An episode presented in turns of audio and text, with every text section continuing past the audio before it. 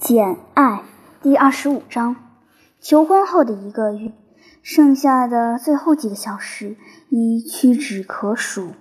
就要到来的那个日子，结婚的日子是不会推迟的。为他的到来所做的一切都已准备就绪，至少我是没什么别的事可做了。我的几只箱子已经装上上锁。捆扎停当，在我的小房间里，沿墙一字排开。明天的这个时候，这些箱子就在去伦敦的路上了。我也一样，或者不如说，不是我，而是简·罗切斯特，一个我还不认识的人。现在只有地址标签没钉上了。那四张小小的方卡片还躺在我的抽屉里。罗切斯特先生亲自在每张卡片上写下地址：伦敦叉叉旅馆，罗切斯特太太。我还没法说服自己把卡片钉上去，或者让人钉上去。罗切斯特太太这个人还不存在，要到明天上午八点以后的某个时刻才诞生。我要等到确定他已活生生的来到这个世界，才会把这些财产归入他的名下。在梳妆台对面的那个衣橱里，一个据说是属于他的衣服，已经取代了我的洛伍德黑呢连衣裙和草帽。这就已经够我受的了，因为那套结婚礼服。珍珠色长裙和薄如烟雾的面纱占用了衣架，挂在上面，并不属于我。我关上了衣橱，藏在里面幽灵般的奇装异服。现在是晚上九点钟，在我房间的暗影之中，这套礼服真的发出了幽灵似的辉光。我要让你独自在这儿，白色的梦幻。我说。我浑身发热，我听到了飒飒风声。我要出去吹吹风。让我浑身发热的不仅是繁忙的准备工作，也不仅是面临着的巨大变化。明天就要开始崭新的生活，这两者无疑都起了一定作用，导致我激动不安。这么晚还匆匆进来，越来越暗的庭院。但还有第三个原因，它对我的心情影响更大。我心里有一种古怪不安的想法。这里发生了一件百思不得其解的事，除了我，没有人知道，也没有看见。事情发生在昨天晚上。罗切斯特先生昨晚不在家，而且现在都没回来。他到三十英里外的一处小产业去了，那里还有两三个农场。在按预定计划离开英国之前，他必须亲自去处理一些事务。我现在正等着他回来，急于去卸去压在心上的石头，找他帮我解开心头的谜团。耐心等他回来吧，读者。等我向他道出我的秘密时，你也就会知道了。我朝果园走去，被风赶到那里暂避。猛烈的南风已经刮了整整一天，但没有带来一滴雨。随着夜幕的降临，风非但没有减弱，反而刮得更猛烈了。吼声越来越大，树被刮得一直倒向一边。从不往别的地方扭摆，被压弯的树枝一小时里几乎从未反弹回来。在强风的压迫下，枝叶茂密的树冠一直朝北方弯折着。乌云迅速从南到北，一团团接连不断。七月里的这一天，一丝蓝天也看不见。我顺着风势奔跑。将心头的烦恼像呼啸而来的无穷气流，心中不由得生出几分狂喜。我走下月桂小径，迎面便是那棵七叶树的残骸。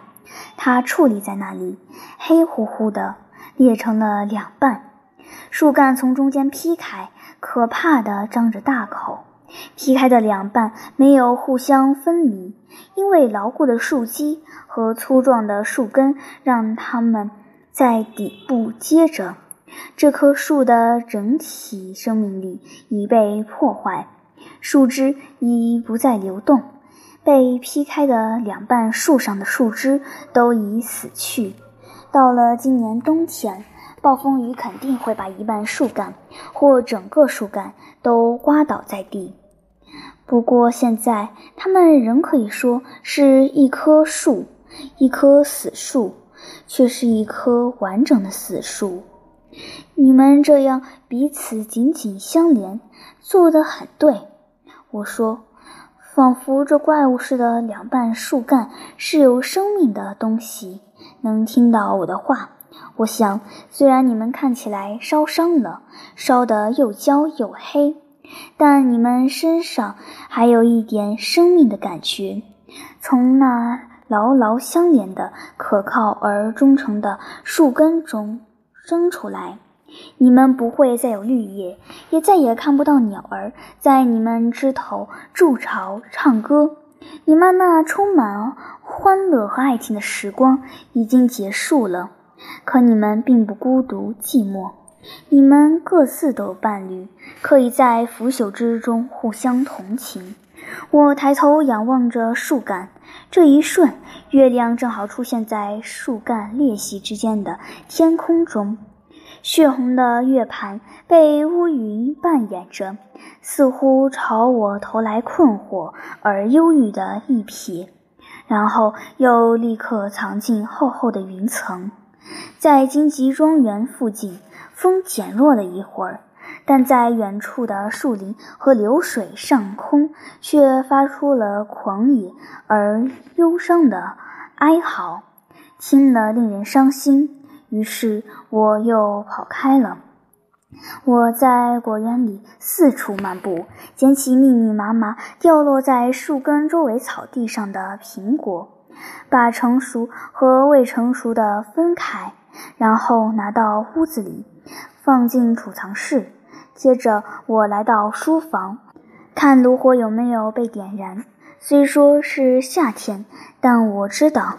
在这样阴沉的夜晚，罗切斯特先生还是喜欢一进门就看到愉快的炉火的。不错，火已经点燃一些时候了，这会儿烧得正旺。我把他的扶手椅放到炉角，把桌子推到扶手椅旁边。我放下窗帘，拿来蜡烛，以备点燃。做了些安排之后，我比以前更加不安了。再怎么也坐不住了，甚至没法在屋子里待下去。房间里的小钟和大厅里的老钟同时敲响了十点。这么晚了，我说我要跑到大门口去。外面不时有月光，我能看到大路上很远的地方。也许他现在就要回来了。出去接他，可以免去几分钟牵挂。风在遮蔽大门的高达树木间呼啸。我朝大路极目望去，左右两边都静悄悄、冷清清的，只有月亮偶尔钻出云层时，才有云影偶尔从路上掠过。除此之外，大路只是一条灰白的长带。单调的，连一个活动的黑点也没有。我望着望着，孩子气的泪水模糊了我的眼睛，那是失望和焦虑的泪水。我感到很惭愧，连忙擦掉眼泪。我徘徊不去，月亮把自己完全关在闺房里，还拉上了厚实的云帘。夜色越来越浓。暴雨乘着狂风迅猛而至，但愿他会回来的，但愿他会回来。我被忧郁症患者一样的不祥预感蜷住了，禁不住大叫起来。在吃茶点之前，我就盼着他回来。现在天都黑了，到底出了什么事？我把它看作灾祸的前兆。我担心自己的希望太美好，不可能实现。我最近享受了这么多幸福，恐怕好运已经到头，眼下得走下坡路了。嗯，我不能回屋子里去。我想，他正在冒着雨在外奔波，我不能心安理得地坐在炉火边。与其心急如焚，倒不如精疲力尽。我要去迎接他。我出发了，走得很快，但没走多远。走出不到四分之一英里，我就听到了马蹄声。一个骑马的人疾驰而来，旁边跟着一条狗。让不祥的预感见鬼去吧！来者正是他，他骑着梅斯罗来了。后面，艾洛特，他看见了我，因为月亮在天空中辟出了一片蓝色区域，挂在那里，洒下淡淡的银灰。他摘下帽子，在头顶挥舞着。我马上跑去迎他。瞧，他喊道，一边伸出手从马鞍上俯下身。很明显，你没我不行。踩住我的靴子尖，两只手都递给我，马上。我照他说的做了。我心里一高兴，身子也敏捷了。我一跃而上。坐到了他面前，他给了我一个热烈的吻，表示欢迎，还得意洋洋地自我吹嘘了一番。我只能强忍着听完。最后，他终于克制住狂喜，问道：“有什么要紧事吗，珍妮特？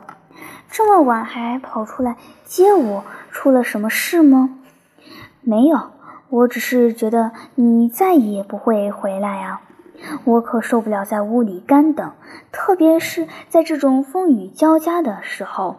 确实是风雨交加，没错，你全身滴水，就像条美人鱼。快用我的斗篷裹住身子。可我觉得你在发烧，简，你的脸和手都很烫。我再问一遍，有什么要紧事吗？现在没有。我既不害怕，也不难过。这么说，你曾经既害怕又难过？有一点，但我等会儿再告诉你一切吧，先生。我敢说，你听了只会笑我自寻烦恼。过了明天，我才会痛痛快快地取笑你。在那之前，我可不敢。我的战利品还没有拿稳呢。你呀，这一个月以来，你不是像鳗鱼那么滑溜，像野蔷薇那么多刺吗？我的手指不管碰到哪儿都会挨扎。可现在我怀里似乎抱着一只迷途的羔羊。你是从羊圈里溜出来找你的牧羊人的，是吗，简？我需要你。但这没有什么好吹嘘的。我们到荆棘庄园了，让我下去。他把我放在人行道上。约翰牵走了他的马。他跟我走进门厅，吩咐我赶紧去换上干衣服，然后去书房找他。我正要向楼梯走去时，他拦住我，硬要我答应别耽搁得太久。我的确没耽搁多久，五分钟后就又回到了他身边。我发现他正在吃晚饭，坐下来陪我一起吃吧，简。如果上帝保证吃了这顿再吃一顿，你就要很久都不在荆棘庄园府吃饭了。我在他旁边坐下，告诉他我吃不下了。是不是因为即将启程的旅行，简？是不是因为想要去伦敦，所以丢了胃口？今晚我还看不清我的未来，先生。我几乎不知道自己脑子里有什么想法。生活中的一切似乎都不是真实的，除了我，我是真实存在的。你摸摸看，你，先生，是最像幻影的了。你只是个梦。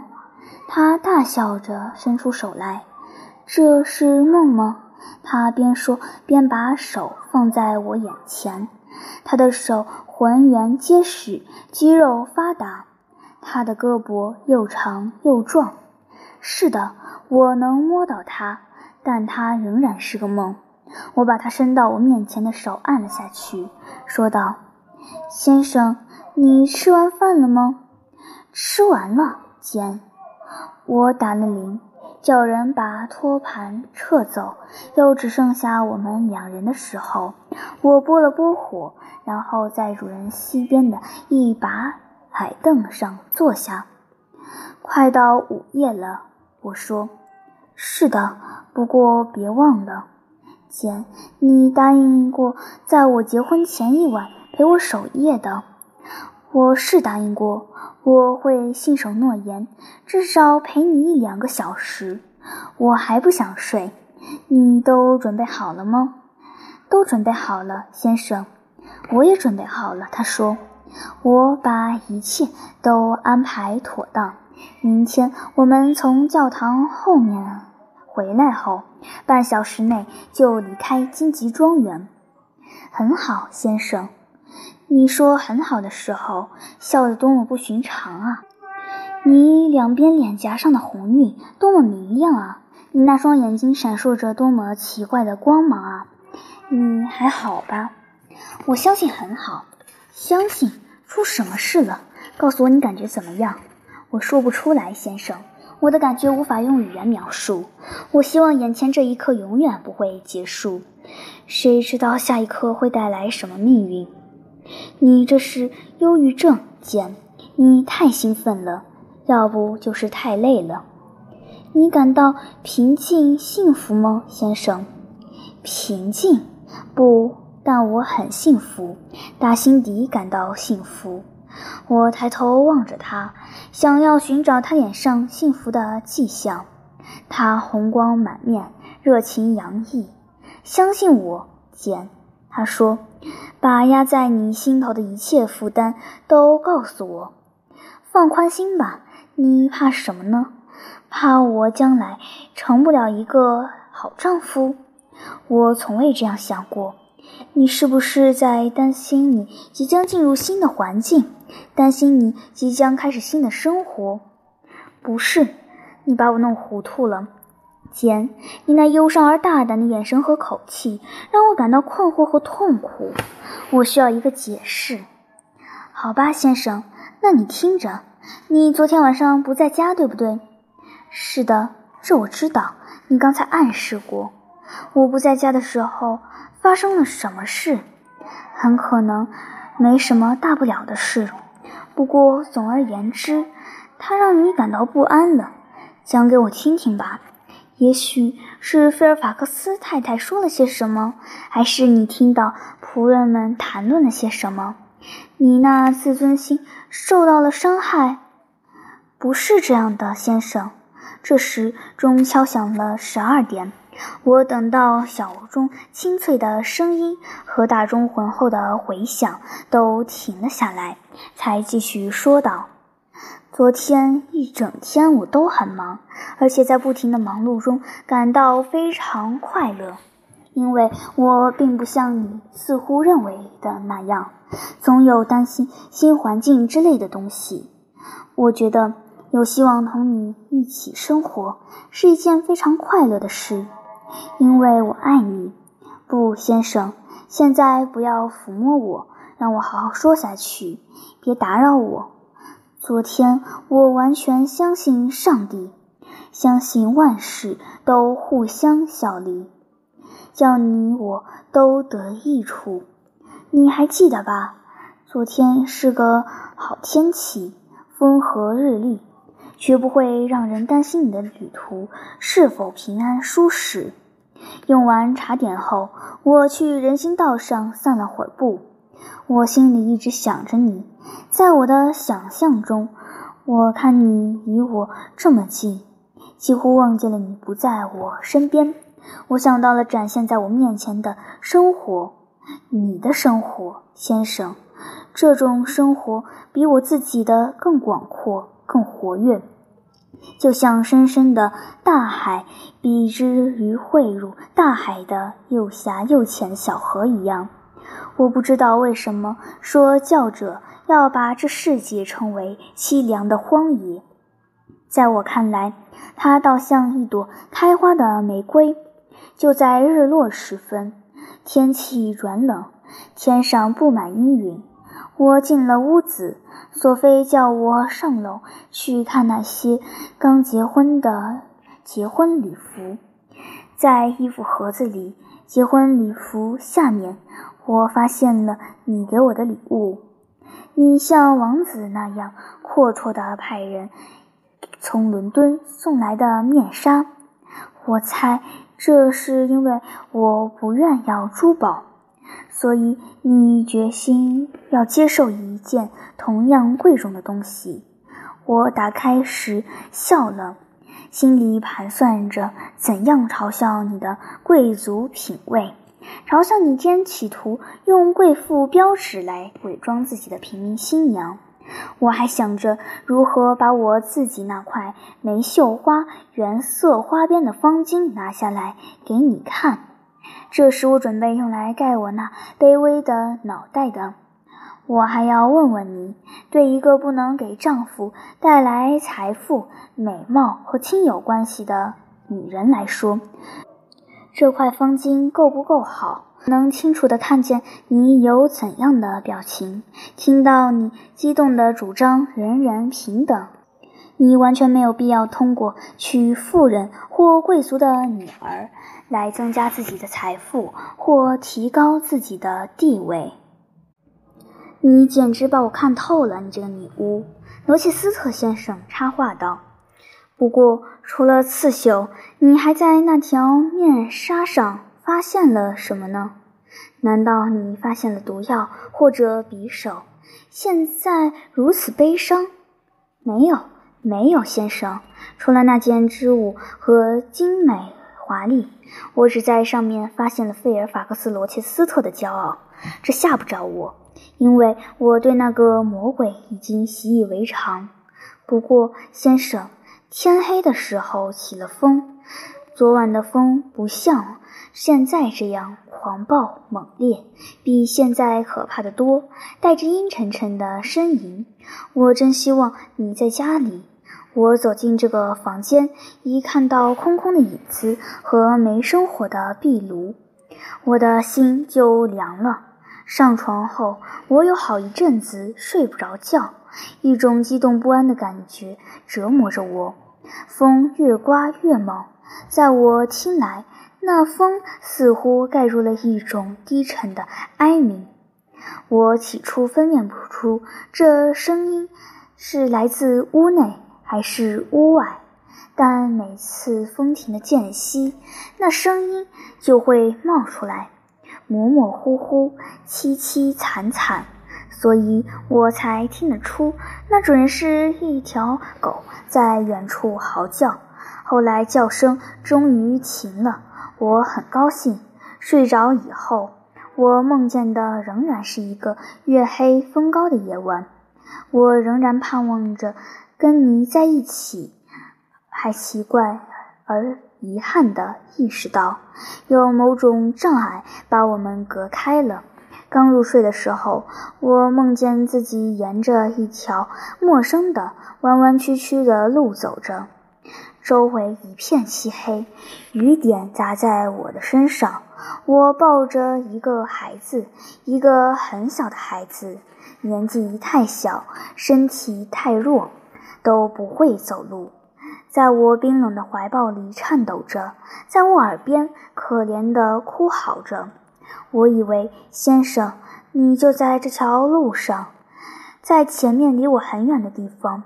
于是我使出全身力气，想追上你，一次次拼命呼唤你的名字，恳求你停下来。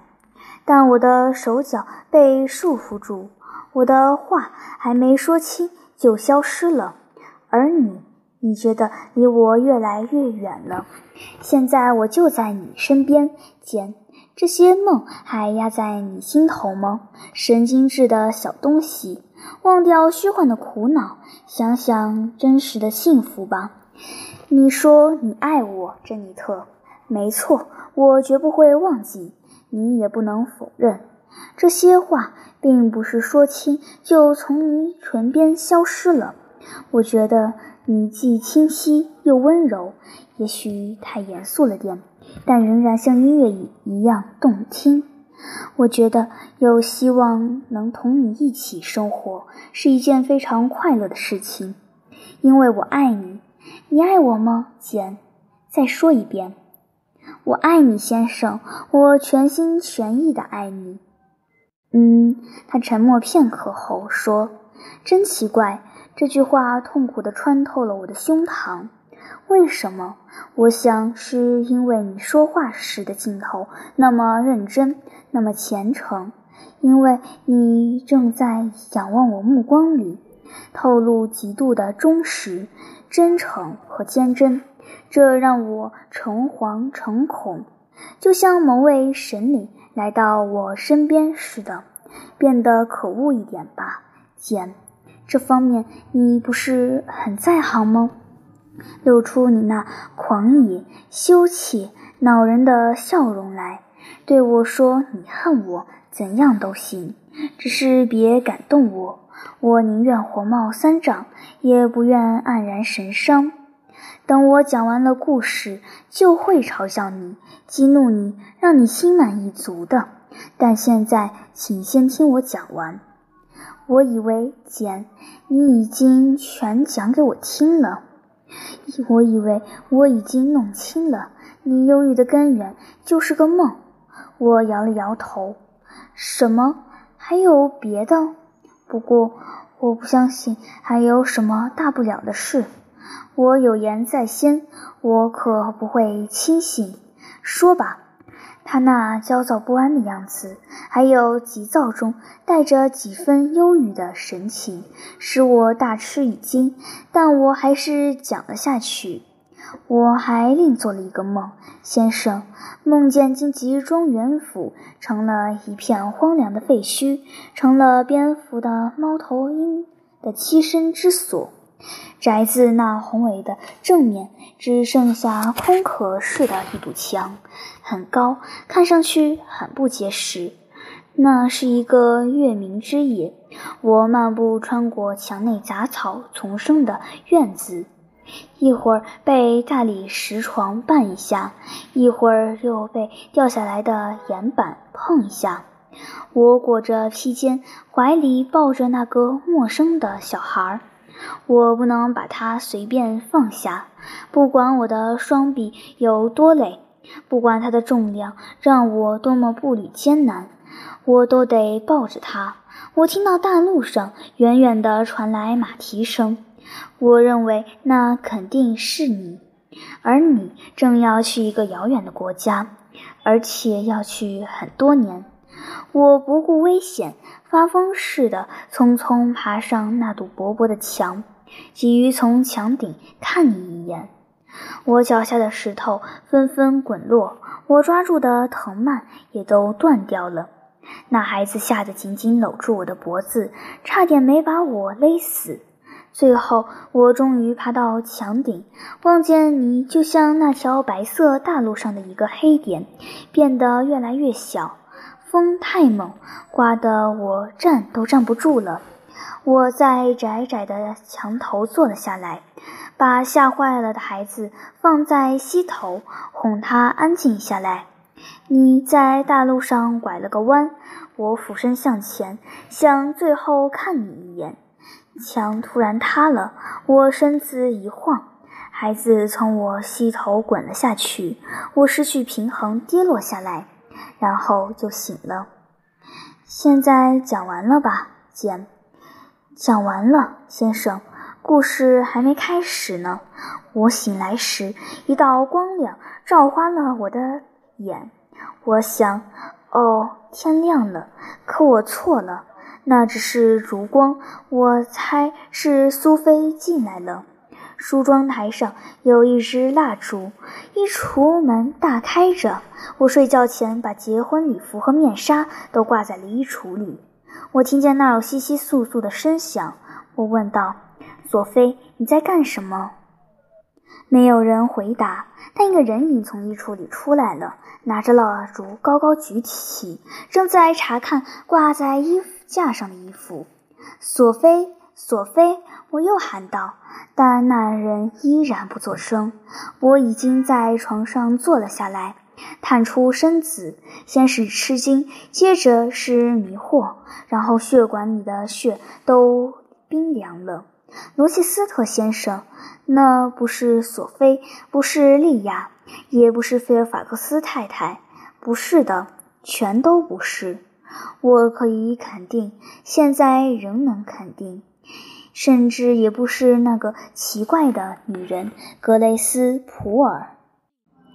肯定是他们中的一个。我主人插话道：“不是，先生，我严肃地向你保证，不是。”站在我面前的那个身影，我以前在荆棘庄园从未见过。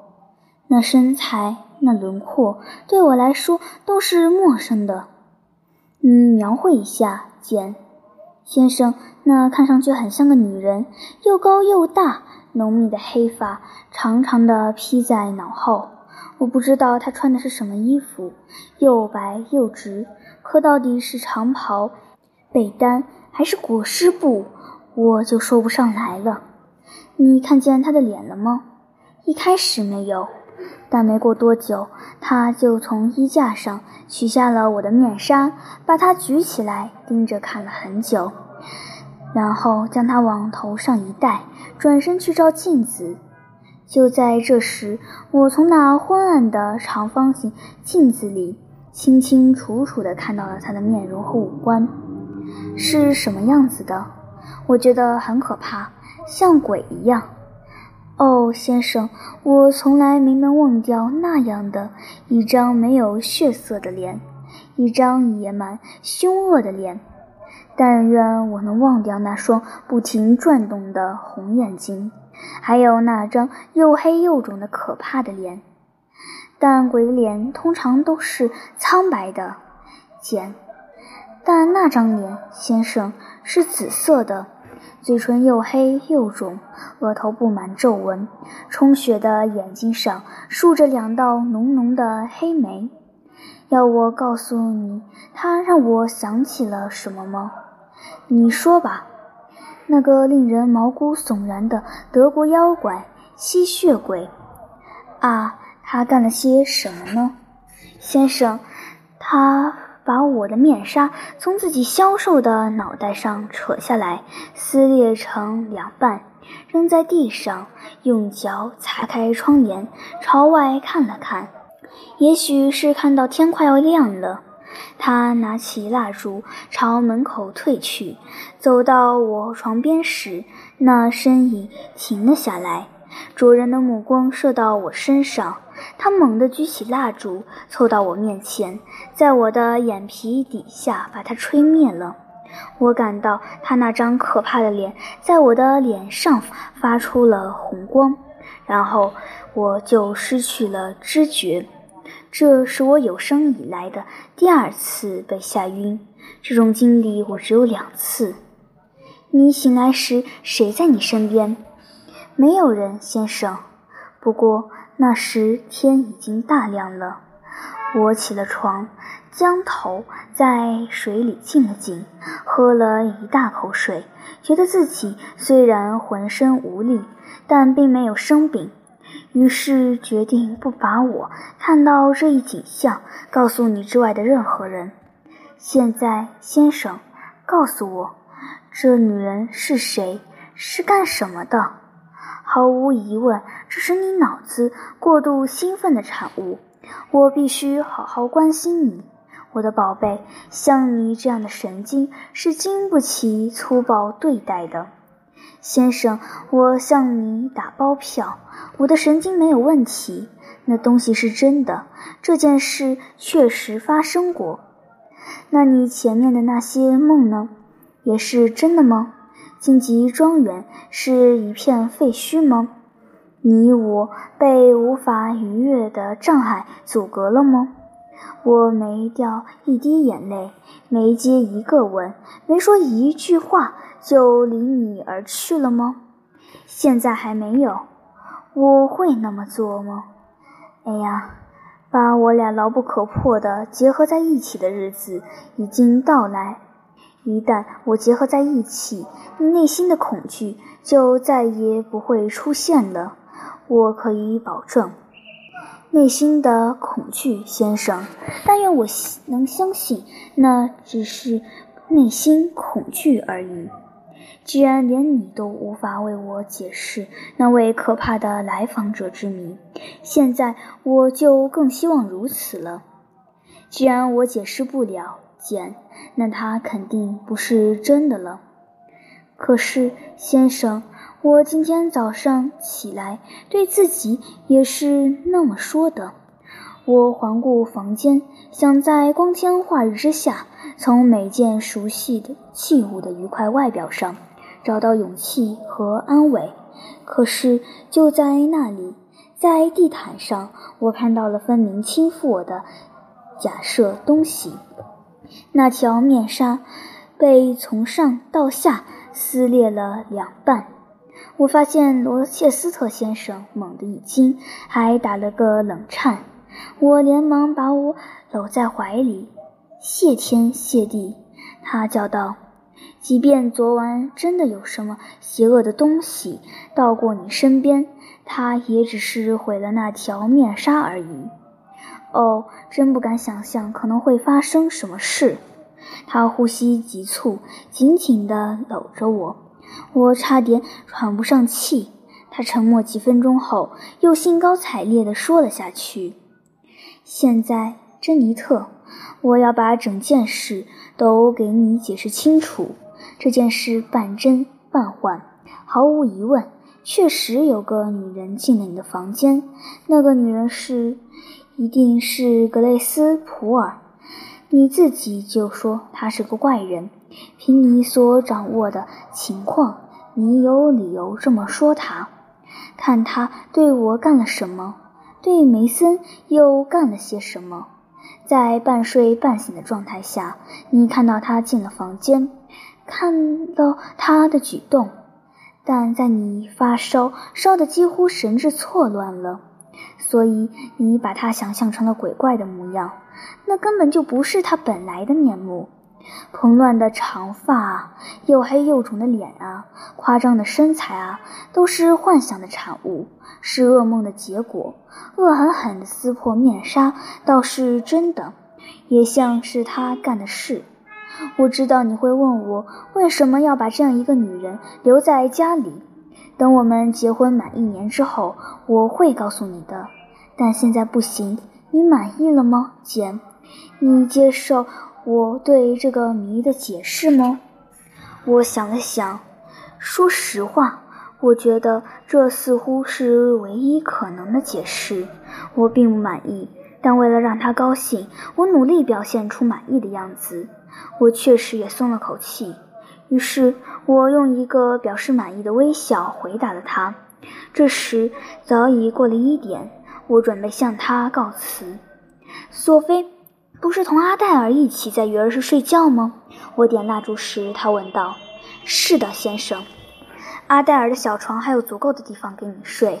今晚你得跟他睡一张床。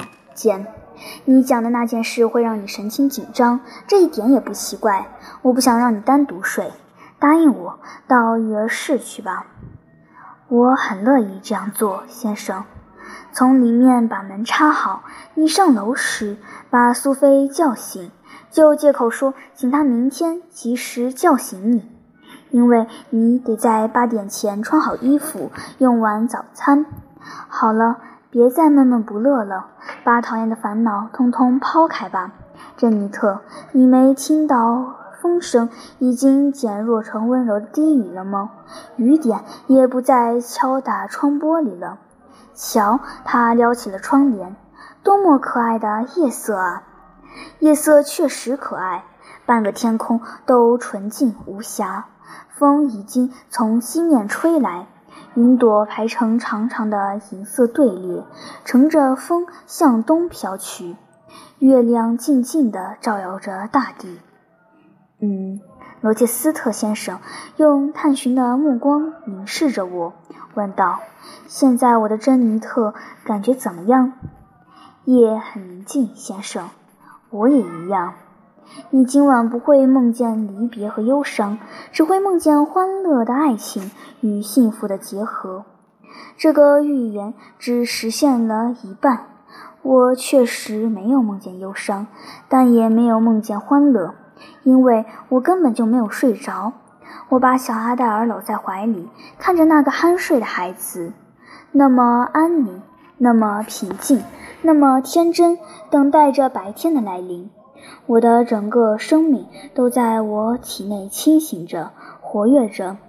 太阳一升起来，我就起了床。我还记得我离开时，阿黛尔紧紧抱着我。我还记得我把她的小手从我脖子上松开时，我吻了吻她。一种莫名其妙的感情让我对着她哭了。我赶紧离开，生怕自己的抽泣把他从酣睡中惊醒。他仿佛是我往日生活的标志，而我现在要梳妆打扮去见的那个他，令我既敬畏又爱慕的那个人，则是我未知明天的象征。